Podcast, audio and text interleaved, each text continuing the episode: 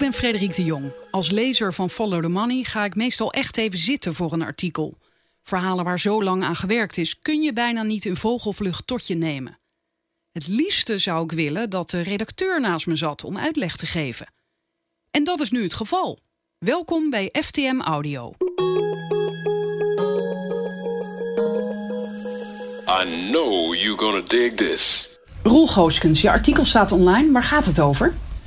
Ja, dit artikel uh, gaat over het uh, Windshare Fund. Wat is Windshare Fund? Windshare Fund is een initiatief van de, de heer Charles Ratelband om geld op te halen bij particuliere beleggers in de vorm van een lening, een 5% lening, ter financiering van bestaande windmolens in Duitsland.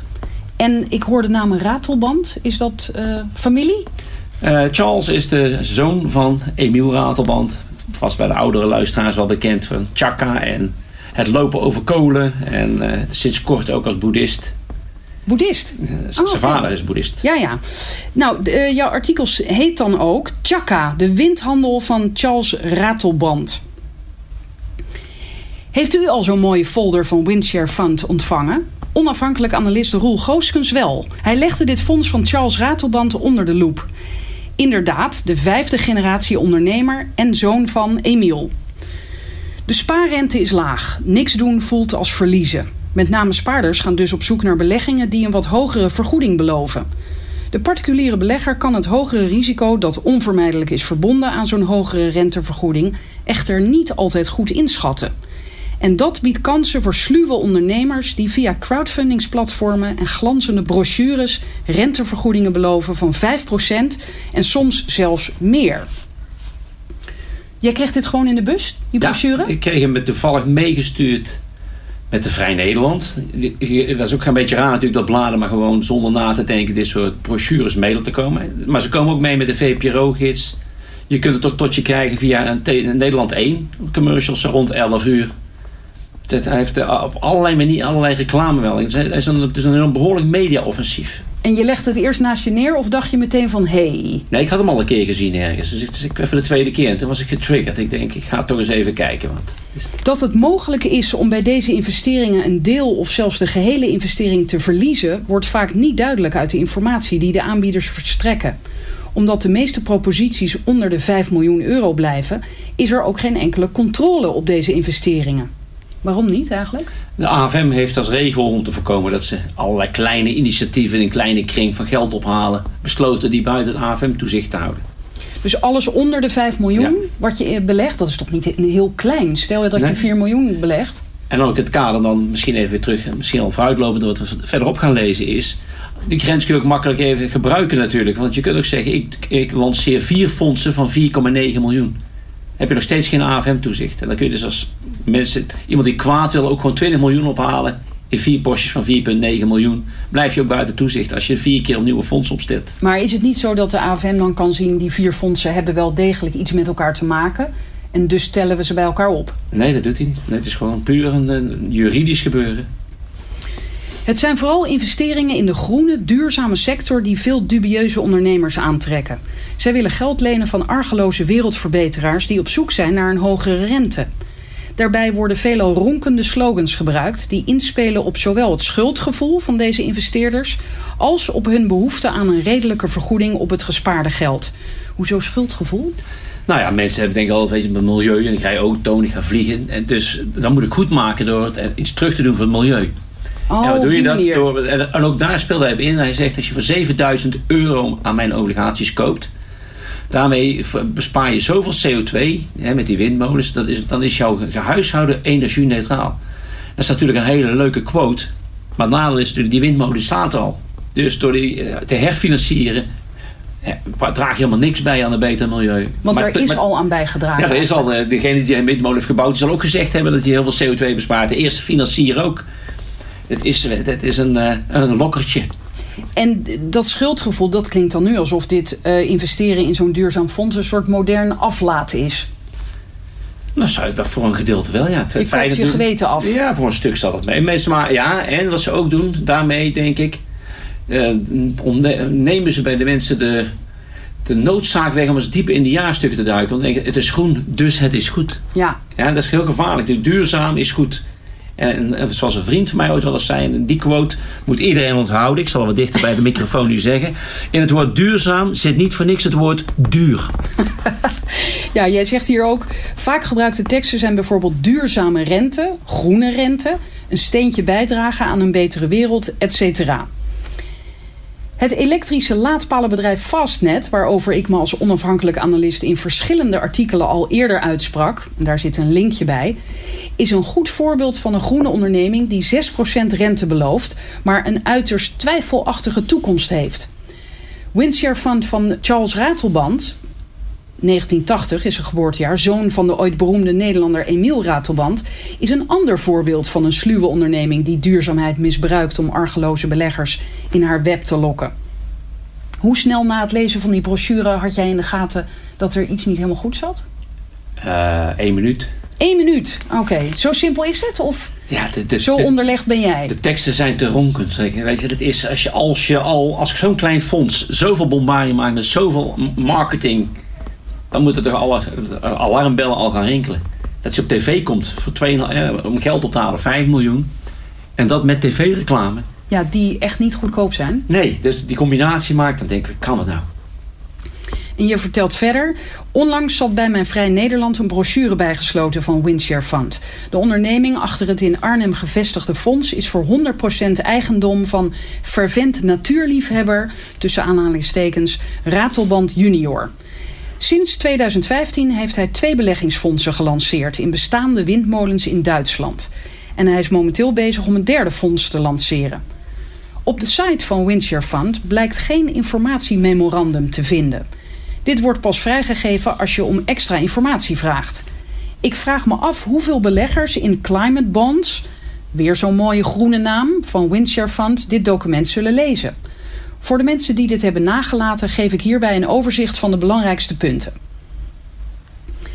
De aangekochte en aan te kopen Duitse windmolens zijn veelal 10 jaar oud en kunnen nog 10 jaar profiteren van de prijsgarantie die de Duitse overheid voor 20 jaar heeft afgegeven. De inkomsten zullen voor de komende 10 jaar redelijk stabiel zijn.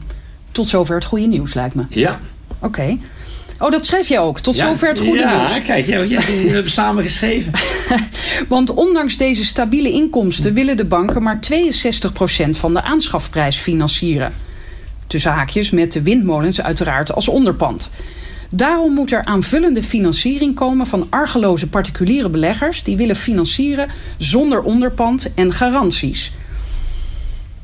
Even kijken, want de, eigen, nee, de banken hebben die windmolens als onderpand. En die 62% die hebben ze verschaft aan wie dan? Dus niet aan die particuliere beleggers. Nee, er is- elke keer richt hij een nieuwe onderneming op. In deze geval Windshare Fund 3. Windshare Ja. Fund 3 koopt één of twee molens. Die worden dan voor 62% gefinancierd binnen die vennootschap door bankkrediet. En wat de banken niet verder willen gaan, gezien het onderpand dan 62%, moet er dus eigenlijk risicovol vermogen in, in de vorm van eigen vermogen, aandelenkapitaal, of een argeloze belegger die voor 5% het geld wil lenen. Ja, maar goed, dit wordt dus wel gemeld op de site. Ja. Dus daar zijn ze open over. Ja, Oké. De climate bonds van Raterband voorzien in 36,5% van de financiering van de windmolen. De 5% rentevergoeding die wordt geboden is echter veel en veel te laag voor alle risico's. Ja, daar wil ik even iets op zeggen. Want als je kijkt naar de moderne crowdfunding platforms voor gelijk, zeg maar, soort gelijke risicoachtige beleggingen. Ik noem het de financiering van een, eh, een brasserie in Almere, de financiering van een eh, werkkapitaal voor een kleine handelsmaatschappij. Die betalen rentes van tussen, als je kijkt crowdfunding platformen, 7,5 tot 9 procent. Dat lijkt ook meer een overeenstemming met de risico's die je loopt als je eigenlijk met je ogen dicht geld geeft aan iemand. Ja. Met een investering van slechts 100.000 euro, anderhalf procent van de totale financiering, wordt Charles Ratelband enige eigenaar van elk nieuw op te richten windfonds. Kan je dit nog even toelichten? Ik ga ik ook nog even toelichten. Kijk wat hij eigenlijk doet. Hij koopt een windmolen voor 6 miljoen. Daar komen bijkomende kosten bij. Dan kom je op 6,9 miljoen. Dus allemaal uit zijn rekenvoorbeeld. Dus het is niet de werkelijkheid, maar zijn rekenvoorbeeld. Dan moet ik het meedoen. Vervolgens laten die 6,9 miljoen voor 6,8 miljoen financieren door banken en aangeloosde beleggers. Daar gaan maar 100.000 euro eigen vermogen in. Maar door die 100.000 euro wordt hij eigenlijk de eigenaar van die windmolen. Met een hele scherpe financiering. Dus hij krijgt, als het ooit onverhoopt heel goed gaat, kan hij nog heel veel geld verdienen. In het slechtste geval is hij dan die 100.000 euro kwijt, maar daar komen we wat later op. Die 100.000 euro heeft hij er nooit zelf ingebracht. Die heeft hij eigenlijk al afgeroomd van die mensen die argeloos die 5% lening doen. Die moeten namelijk zoveel geld betalen en voor allerlei zijn diensten, dat hij daar makkelijk die 100.000 voor kan betalen. Dus voor hem is het een zonder risico investering. Dat is een slimme jongen. Sluw heet dat. Hè? Slim, slim is als je iets doet waar we nog wel respect voor hebben. Sluw is als we geen respect hebben. Na aftrek van alle uitgaven resteert jaarlijks net voldoende om de rentelasten aan de particuliere belegger te voldoen. Eén kleine tegenvaller en de rentebetalingen worden gestopt.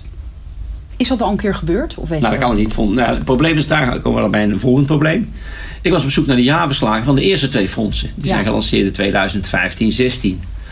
Nou is het, las ik weer dat hij dat in het eerste jaar van oprichting waarschijnlijk een koppeljaar maakt. Dus als je het opricht in oktober, dan doet hij het eerste boekjaar 15 maanden. Maar dan nog had al een jaarverslag moeten zijn. En ten tweede had hij weer kunnen geven wat tot nu toe de ervaringen waren in die eerste twee fondsen. Nergens iets te vinden op de website, nergens iets te vinden in het prospectus. Hoe het nu gegaan is met die eerste twee fondsen. Heb je hem ook gebeld? Nee, nog niet. Waarom niet eigenlijk? Dat is eigenlijk een van mijn insteken, is eigenlijk altijd, en dat heb ik weer geleerd ook bij Peter Paul de Vries. Het woord en weer wederhoor is best leuk voor de journalistiek. Maar bij dit soort mensen, bij oplichters noem ik het dan maar even, en mensen die toch wat fouter instaan, die gebruiken dit soort woor- hoor en wederhoor altijd om te zeggen. Maar ik had hem toch uitgelegd dat het anders zit. En daar gaan ze dan de hele tijd mee om de oren slaan. Peter Paul de Vries wil me ook altijd nog steeds koffie met me drinken. En dat is denk ik nog het allerbeste tactiek geweest. Nooit met hem praten. Want dan gaat hij weer in de media gebruiken. Ik heb hem verteld dat. En daar, heeft hij, moet hij toch weten, want dat heb ik hem gezegd. Als je geen woord hoort en wederhoor doet, dan kun je blijven baseren op de feiten. Zonder je laten afleiden door het gebazel van dit soort mensen. Maar je zou allicht een e-mail dan kunnen sturen en kunnen vragen: waar vind ik de jaarverslagen? En heb ik, gebe- heb ik wel gedaan. Ik heb contact gehad natuurlijk met, de, met de, de, client desk. Met een man. Dus ik dacht, dacht, kun je Daar bijna... zat daadwerkelijk iemand. Daar zat iemand en let op, zijn naam was Jacques Kleingeld. Ja, je Ah. verzint het niet. Het lijkt bijna, weet je, of we bezig zijn met eh, Maarten Toonder. ik vond het echt, En- weet je, en- Bill wat- super, Jacques Kleingeld, dat paste perfect. En wat, wat, wat zei hij? Ik zei, ik wil de jaarverslagen. Toen zei meneer Kleingeld, die hebben wij niet. Daarvoor moet u naar eh, Van Landschot. Die, die, die, die, organiseerde handel in die obligaties. Er is niet veel handel tussen die mensen onderling. Dus ik gebeld naar Van Landschot. Ik zei, volgens eh, v- eh, deze onderneming he- heeft, eh, hebben jullie de jaarverslagen van deze twee funds. Nee, die hebben we helemaal niet. Dat is onze verantwoording. Die, die, die kunnen wij niet verstrekken. Oh. Zo, dus ga je, zo ga je dus van het kastje naar de muur. Ja. En heeft het dus verder geen zin eh, om met deze onderneming verder in contact te treden. Die zijn onwillig, heet dat. De terugbetaling van de inleg van de particuliere inleggers vindt pas over 10 jaar plaats. Als de windmolen bij verkoop minder opbrengt dan gehoopt. En er is geen enkele zekerheid omtrent de marktwaarde van zo'n 20-jarige molen, die dan niet meer kan profiteren van de gegarandeerde stroomprijs, kan de belegger zijn of haar inleg gedeeltelijk of zelfs helemaal verliezen. Op pagina 41 van het informatiememorandum, dat hoogstwaarschijnlijk bijna niemand heeft gelezen, geeft Charles dat ook toe. Hij zegt daar: geen enkele marktdeskundige heeft op dit moment een reëel beeld van de exacte marktwaarde van een windturbine met een leeftijd van 10 jaar. En dan zeg jij, hij bedoelt natuurlijk 20 jaar. Er zijn daarvoor te weinig ervaringscijfers bekend. Maar dat is ook opmerkelijk, dat hij zelf dus ook belegt. Even los van of hij dat echt doet Ja. of niet. Hij gelooft daar dus in, maar hij heeft geen idee wat het oplevert. Nee, nou ja, dit lijkt een beetje op de scheeps-cv's. Wel vroeger heel veel geld op verloren zijn die ook via Harry Mens en de zijne werden aangeprijsd. Nee, help me even. De scheeps-CV's? Ja, dat, zijn- dat waren een soortgelijke beleggingsvehikelen, maar dan kon je als argeloze belegger 6, 7 procent rente krijgen als je de financiering deed, een tweede of een derde hypotheek op een schip. Het zij een containerschip, het zij een, eh, een, een olietanker. En dat was ook altijd de eindopbrengst- eindprijs. Want dan moest je uit afgelost worden, dat was ook onduidelijk. Nou, er zijn er heel veel failliet gegaan, die hebben dat geld niet teruggezien. En lijkt In dit ook een welke beetje... jaren heeft dit gespeeld? Nou, dat speelt nog steeds. Dat is elke Oh. keer opnieuw weer. Oh, Maar wat het allerbelangrijkste is eigenlijk nu, ik heb sinds kort wel de feiten gekregen over die windmolens. Ook dankzij lezers van Follow the Money, die dan weer mij links geven zeggen, want dit onderzoek is. En dan blijkt er in Denemarken een onderzoek te zijn en die komt tot de conclusie dat op basis van de huidige molens die er staan, eh, een onderzoek gedaan naar 3500 molens die al zeg maar, aan het eind van de looptijd zijn gekomen. Hoe lang dus, dus 20 jaar. Ja. ja. Daar zijn de gemiddelde leeftijd van in dat bestand van molens was 17 jaar. Hè, hoe bedoel je? De- een gemiddelde windmolen wordt niet ouder dan 17 Oh, jaar. oh, die haalt die 20 Nee, niet. die haalt die 20 dus niet. Gemiddeld, hè. Er zijn wel molens die 35 Ja. jaar draaien, maar er zijn ook molens die na drie jaar omvallen. Of stuk zijn of niet meer werken. Dus die feiten zijn er dus eigenlijk wel, alleen die, die zijn natuurlijk niet in zijn voordeel. Als je zegt na 17 jaar gemiddeld is een windmolen nul waard, dan werkt het niet, maar dan krijgt nooit iemand zijn geld terug. Dus dat soort dingen moet je, echt niet, dat moet je natuurlijk niet melden. natuurlijk is er een soort raad van advies die hier de Board of Trustees heet. Hierin zitten drie mij onbekende personen met een bankaire of vastgoedachtergrond. Tevens wordt trots gemeld dat de jaarrekening wordt gecontroleerd. Wacht even, de jaarrekening die er niet is. Althans, die niet Nou, ja, die, beschikbaar is. die zal Ja. er komen. Ja. Oké, ja. En die wordt eh, gecontroleerd door accountants van EY. Ja. En technisch advies op het gebied van windmolens is afkomstig van Ecovies. Dat is toch een betrouwbare Ja, maar Ecovies. Ik klik er even op hoor, want die naam, ja. Ja, Ecovis is een... is een, Ecovis. is- is- Kijk, mooi groen logo ook. A Navigant Company. Ja, is een groot bedrijf die zich bezighoudt met allerlei advies op het gebied van Ja. windmolens. Maar eh, hij, hij, is- hij heeft zelf namelijk geen enkele kennis van windmolens. Hij zal het ergens in moeten kopen natuurlijk, het advies. Als hij, hij kan moeilijk naar zo'n windmolen toestappen en aanwijzen in de winkel, die wil ik. Hij zal een adviseur moeten hebben om windmolens te kopen. Want hij heeft, behalve dat hij een fervent natuurliefhebber heeft, komt zijn kennis van windmolens niet verder. Die- Maar geeft dit jou niet juist vertrouwen dat hij deze instanties erbij heeft betrokken, EY en Ecovis? Nou ja, je kunt ook zeggen daarmee tuig. Probeert hij het vertrouwen te winnen van beleggers door grote namen te noemen. Maar Weet je, goed, zij, zij willen hun naam kennelijk wel genoemd hebben in dit Nou ja, verband. maar Ernst Jong, eh, het, het grote vraag is natuurlijk, wat eh, heeft Ernst Jong gevraagd om de jaarrekening te controleren? Hoeveel geld? Eh, Ernst Jong controleert heel veel jaarrekeningen. ja. Ze weigeren er geen één, denk ik bijna. En Ecofis, ja, dat weet ik niet wat, wat hun werkzaamheden zijn. En je zegt dan ook, al deze zogenaamde autoriteiten moeten de betrouwbaarheid van de investering vergroten, maar zijn nietzeggend. Ja. Is dat niet heel hard, nietzeggend? Nou, het feit dat je de namen noemt, eh, zonder te weten wat de diepte van de betrokkenheid is, zegt niks. Ja. Weet je. Ze hadden kunnen zeggen, weet je, we hebben de steun van Willem-Alexander. Dat kan ik ook zeggen. Maar dat, dat wil nog niet zeggen dat je de, koninklijke, al zou je het de koninklijke windchef hebben genoemd, wordt het vertrouwen bij, van mij ook niet groter. Een van mijn guilty pleasures is het kijken naar business class op zondagochtend. Presentator Harry Mensen ontvangt dan een bonte verzameling van ondernemers die op zoek zijn naar geld. Of het nu gaat om de verkoop van vakantiehuisjes of de financiering van containerschepen, er blijven bij mij altijd twee vragen hangen. De eerste is waarom kun je geen financiering vinden bij institutionele beleggers? En de tweede is wat blijft er aan de strijkstok van de initiatiefnemer hangen? En zo zit jij je dan te verkneukelen op de zondag. Ik, ik, een van mijn eh, eh, doelen die ik heb in leven is een keer weken achter elkaar naar Harry Mens kijken. Elke zondag. En dan in de week daarna, elke dag, één van die ondernemingen analyseren en een artikel over schrijven op Follow the Money. Want ze voldoen allemaal aan mijn criteria van problemen. Ze zijn allemaal probleemveroorzakers. Als ze, als ze namelijk heel makkelijk geld konden ophalen, dan kwamen ze niet bij Harry Mens. Dus je kunt op elkaar verkopen, allemaal dingen. Vaak hebben ze slechte historische rendementen. Ze hebben slechte balansen. Ze hebben vaak een, eh, zoals Geert Schaai die er vaak ook zit, die eens veroordeeld geweest voor ondeugelijke aandelenhandel. Ze hebben allemaal een smetje, dus dan zou je, je zou ze allemaal eens een keer moeten belichten. Dan Maar daar heb je geen tijd voor. nou, dan moet ik een week aan uit, uit gaan trekken, want dat kost erg. Er zijn heel veel van die. Nou, als dit je droom is, dan zou ik onmiddellijk vrij nemen. Ja, maar ik, dan zou mijn programma misschien eindigen. Dan heb ik geen, geen guilty pleasure meer om naar te kijken. Ja, dat is, dat is ook waar. Even kijken, dan zeg jij... Ik gebruik het programma veelal om mijn antenne voor frauderende ondernemers op peil te houden. Stilletjes heb ik ook bewondering voor het vakmanschap van mens... die al jaren een goed belegde boterham verdient... met de advertenties en sponsoring rond dit wekelijkse Woodstock... voor financiële schuinsmarcheerders. In een interview met Mens in Business Class op 5 juli 2015 vergeleek Charles Ratelband, ondanks de diepgaande kennis die hij heeft van de hierboven genoemde punten, de obligaties in zijn Windshare Fund met uiterst veilige staatsobligaties. Ja. Ja, ja. Ja, dat is fantastisch. En hoe komt u dat tot die redenering? Dan moet je het zelf maar kijken. Het is net Jiskevet. Omdat de prijs van de stroom wordt gegarandeerd door de Duitse overheid. Alleen de prijs voor 20 jaar. Zou dat door, eh, eh, eh, leiden tot het idee dat je dan die obligatie die je dan koopt in die lening een staatsobligatie is. Maar dan gaat het van volledig voorbij aan het feit dat die lening een tweede lening is zonder onderpand. Dat is dan naar de banken gegeven. Dat de opbrengsten in kilowatturen, die zijn niet bekend, hangt af van de hoeveelheid wind. En ten derde heb je nog de onzekerheid hoe lang gaat de molen mee en hoeveel onderhoud is. En dat maakt die, dat hele pakket bij elkaar en alle onzekerheden die we nog niet kennen. Dat het helemaal echt geen staatsobligatie is. Verre van. Het is eerder, zoals ik al omschrijf, zoals je dan er verder op zult lezen, een junkbond, een rommelobligatie. En mens ging hier verder niet op in? Harry Mens is nooit kritisch.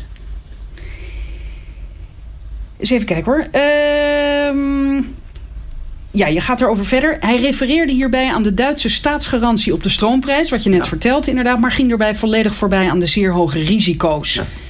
Zelf zou ik die eerder kwalificeren als junkbonds, oftewel rommelobligaties.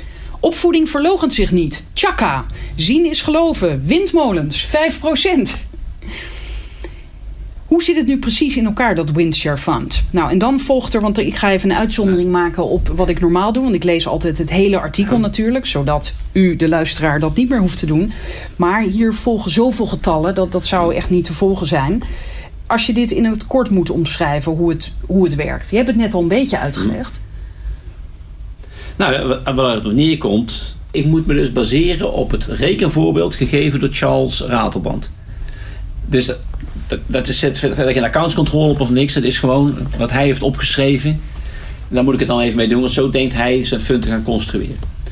Maar wat op neerkomt, is dan moet jaarlijks gaat die windmolen draaien, die hij dan tweedehands gekocht heeft op Marktplaats voor windmolens. Er is een soort Marktplaats voor windmolens, daar koopt hij er een van 6 miljoen.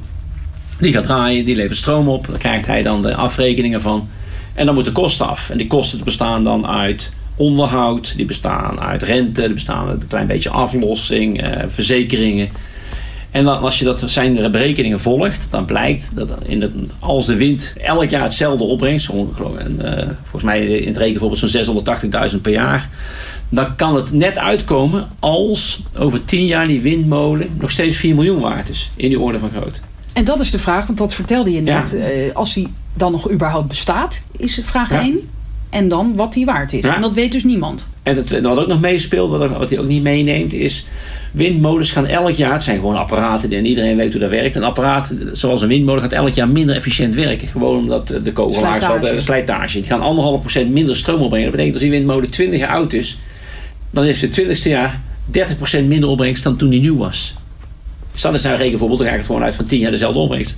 En ook de windsnelheden zijn enorm wisselend. Dus je zou de pech kunnen hebben dat je een windmolen koopt waar de windsnelheden toevallig een, een aantal jaar achter elkaar fout zijn. Dan kunnen de opbrengsten echt tot 10, 20, 30 procent lager uitvallen dan gedacht. Ook hoger, hè? dat kan ook, maar ook tegen kunnen vallen. En hij rekent echt met een vrij optimistisch 97% beschikbaarheid van de molen. Dus ga maar vanuit dat hij in zijn rekenvoorbeeld niet uitgaat van, van een voorzichtig scenario.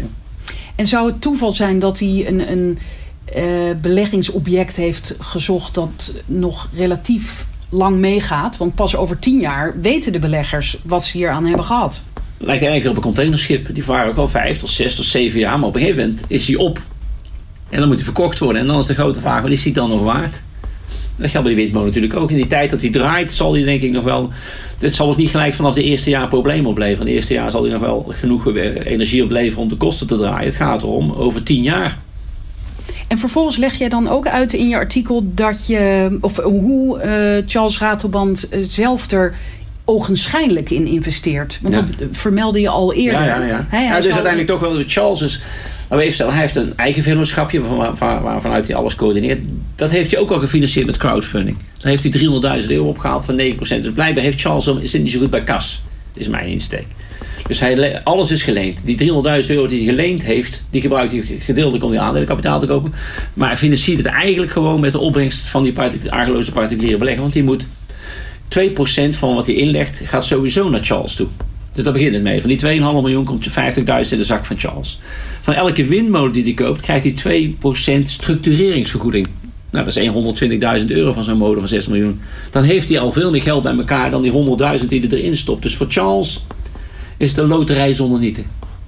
Een loterij zonder? Zonder nieten. Hij kan, hij kan niet verliezen. En dan besluit jij dat stuk met de cijfers. Wat Ratelband voorstelt mag misschien wel, maar deugen doet het niet. Misleiding, zou ik zeggen. Ja, daar komt het eigenlijk in beleggen natuurlijk heel vaak op neer. Eh, bij allerlei proposities. Deze mensen hebben natuurlijk allemaal wel juridisch adviseurs, fiscale adviseurs. Eh, zoals Peter Paul de Vries bij van Valuate dan ook zeggen, het mag volgens de accountingregels. En dat zal ook allemaal wel. Maar als je zegt, wel, ik wil een, een, een goede voorspiegeling geven van de gang van zaken, ik wil transparant zijn, dan mag je ook wel wat meer doen soms dan alleen het wettelijk vereiste. Maar wat je net zei is wel belangrijk. Het zal allemaal wel, of het mag allemaal wel. Dus oftewel, de, het is niet echt fout, kennelijk. Nou, wat hij eigenlijk doet, natuurlijk zeg ik al, is hij financiert een windmolen eigenlijk voor 99% met vreemd vermogen. En als het fout gaat, dan, dan zijn er al heel gauw problemen voor die argeloze obligatiebelegger, gezien die vermogensstructuur. Het mag misschien wel. En je zou zeggen, die argeloze belegger had dat moeten weten. Maar ja, die probleem is natuurlijk, die, die gaat niet zo diep in die informatiememorandum. Want die denkt nou, het is groen en duurzaam, dus het is goed. Ja, die gaat, die maar in die zin eh, hebben die beleggers wel hun eigen verantwoordelijkheid natuurlijk. Ja, maar in dit geval zou ik zeggen, daar heb je de AFM voor nodig om te zeggen, weet je, dit soort structuren, die accepteren wij niet. Die zijn veel te risicovol. Ja, maar die zeggen dan weer, ja, sorry, onder de 5 miljoen eh, staan wij niet op. Het gekke, het gekke is natuurlijk, elke wetgeving is eigenlijk fout. Je moet geen wetgeving hebben. Je moet gewoon, iedereen moet gewoon doen wat goed is. Ja, dat, van- dat zou mooi zijn. Het Ja. ja. maar nadeel van wetgeving is natuurlijk dat die eigenlijk die, die, die, die schetst de grenzen. En dan gaan ze precies die grenzen opzoeken altijd. Het zijn maar 4,9 miljoen. Hier schrijf je dat de reclamecodecommissie ook op een gegeven moment Ja. wat grenzen aangaf. Ja. Eh, op 3 december 2015 tikte zij het Windshare Fund op de vingers... omdat het te stellig beweerde dat er sprake was van een duurzame rente. De brochure werd iets aangepast en Ratelband kon rustig verder gaan. Ik heb Windshare Fund gevraagd om recente jaarverslagen van de twee reeds genoteerde fondsen. Ja, dat vertelde je eerder. Die konden ze mij niet verstrekken. Ik werd doorverwezen naar handelsplatform Captain, onlangs afgesplitst van Van Landschot Bankiers, maar ook daar kreeg ik nul op mijn request. Ook bij de Kamer van Koophandel zijn geen jaarverslagen gedeponeerd. Dat is een economisch delict. Ja, Oh, dus er is wel iets. ja, nou ja dat is, maar als, als dat een economisch delict is, waarop wij mensen zouden moeten veroordelen, Ja, nee, dan, dat- dan, dat zijn er honderdduizenden. Ja. Weet je, het te laat deponeren Ja. is een sport in Nederland blijkbaar geworden. Het, eh, Het feit dat de AFM aandelenemissies die kleiner zijn dan 5 miljoen euro niet controleert, leidt ertoe dat veel onbetrouwbare ondernemers actief zijn in het ophalen van geld in dit marktsegment. Zo ook Charles Ratelband. Zijn kleine beleggingsfondsen houden zich keurig aan de maximale inleg van 5 miljoen euro per fonds. En als deze lopende actie een succes wordt, heeft Ratelband het vierde Windshare Fund alweer opgetuigd. Zo kan hij ongestoord geld blijven ophalen.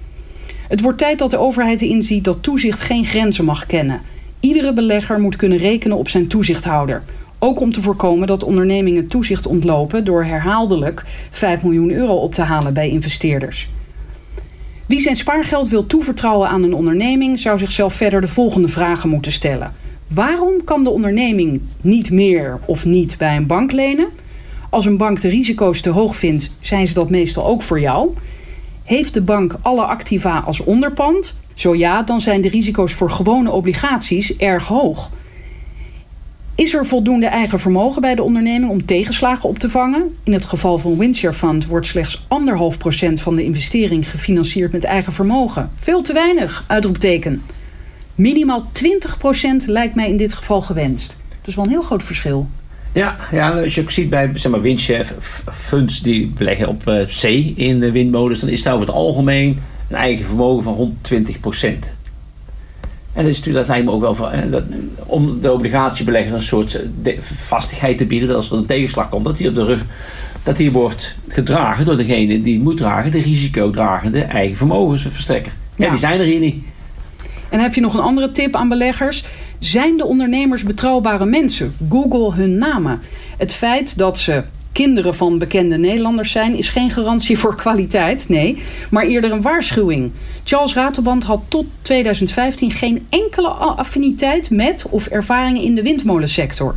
Voor hem is het gewoon een branche waar je gemakkelijk en relatief goedkoop geld kunt ophalen bij argeloze beleggers. En dan de volgende vraag die je jezelf moet stellen.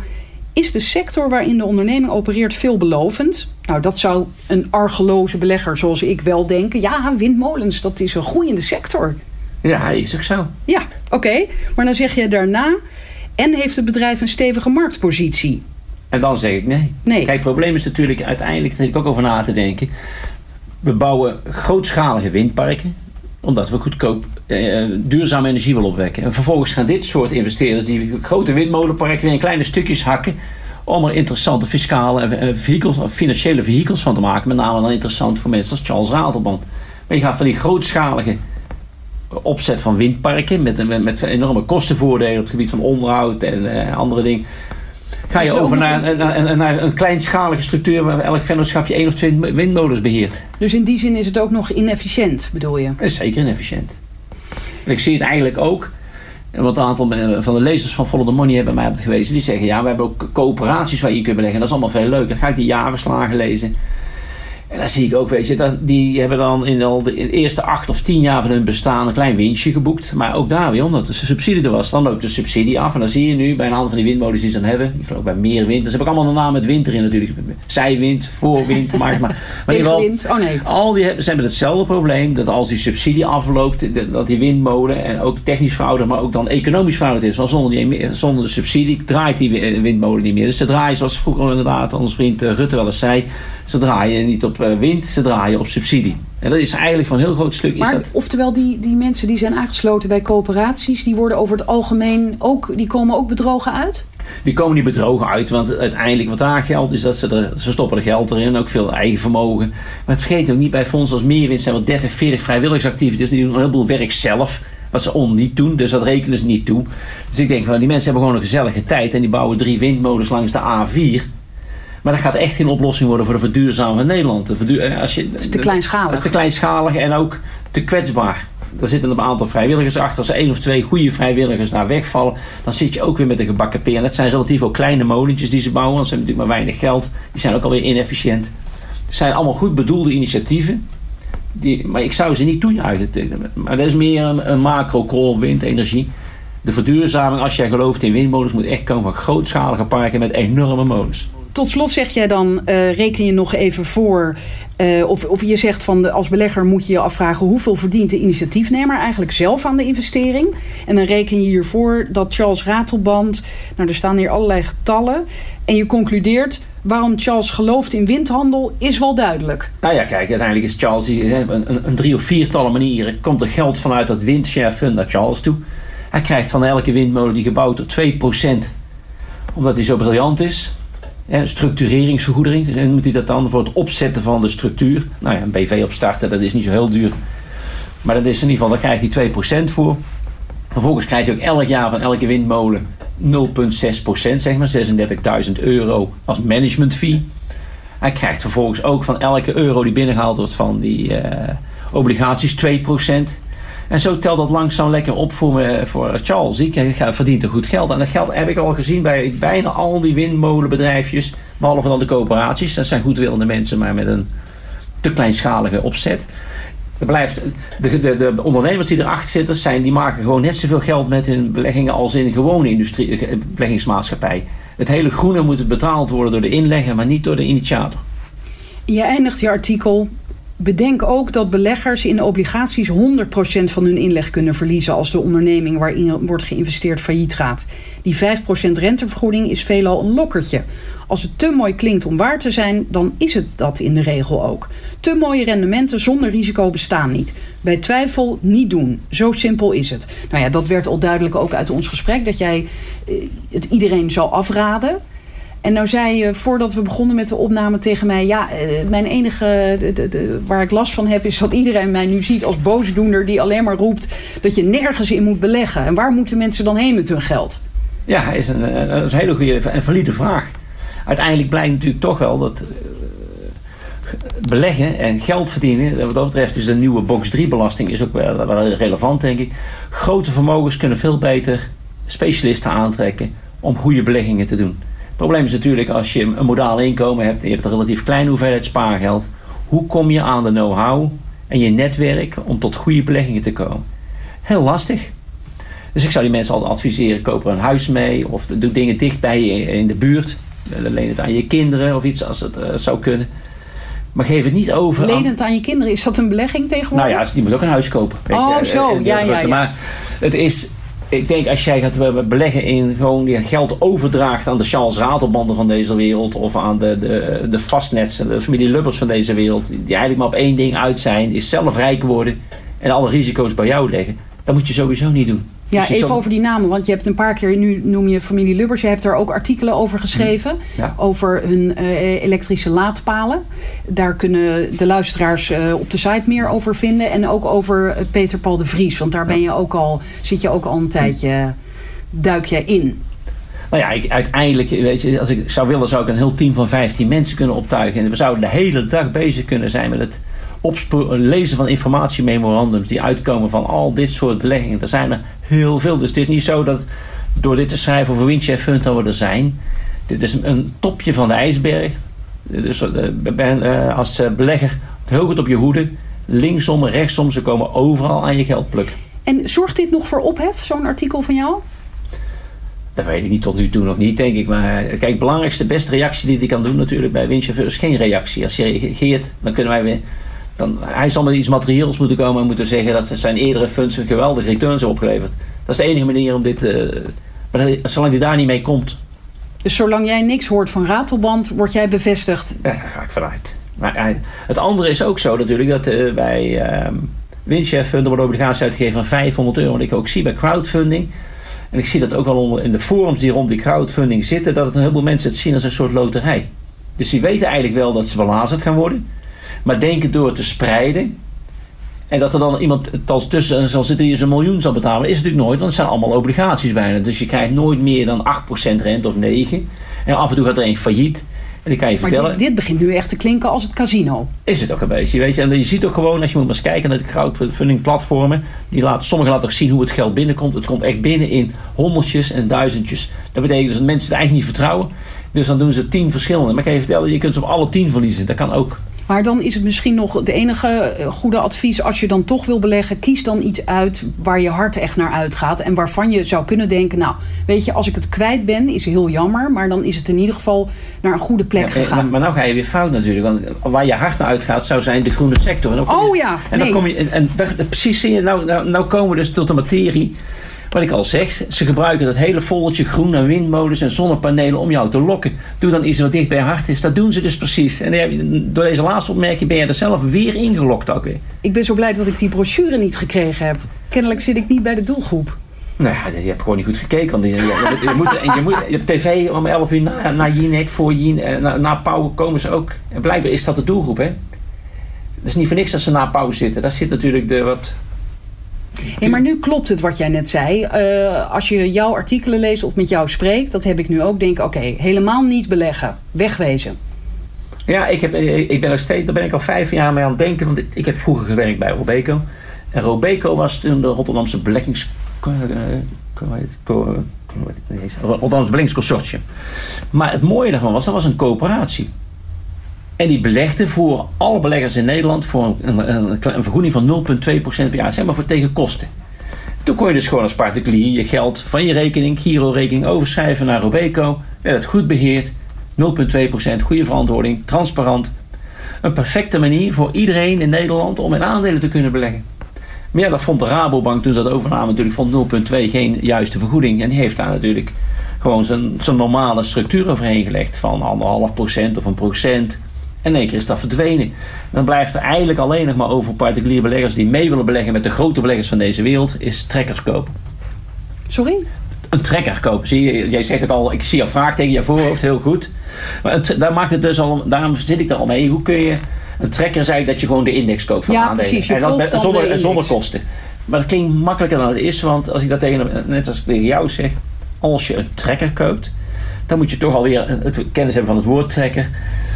Dan moet je bij een, een broker, liefst een online broker, de goedkoopste broker, iets openen. Want je moet de kosten zo laag mogelijk houden. Het allerbelangrijkste bij beleggen is er altijd toch om mee te beginnen. De kosten die kun je wel laag houden. En dan koop je een trekker. En dan is het wel saai, want dan doe je verder niks dan elke, elke maand 200 euro weer te storten. Maar ik zeg altijd, niks is zo mooi als saai als het goed oplevert. Dat zijn mooie laatste woorden. Dankjewel, Rol. Geen dank. Tot zover FTM Audio. Ga voor meer geschreven verhalen naar ftm.nl. Ik meld me snel weer met een audioartikel. Dag!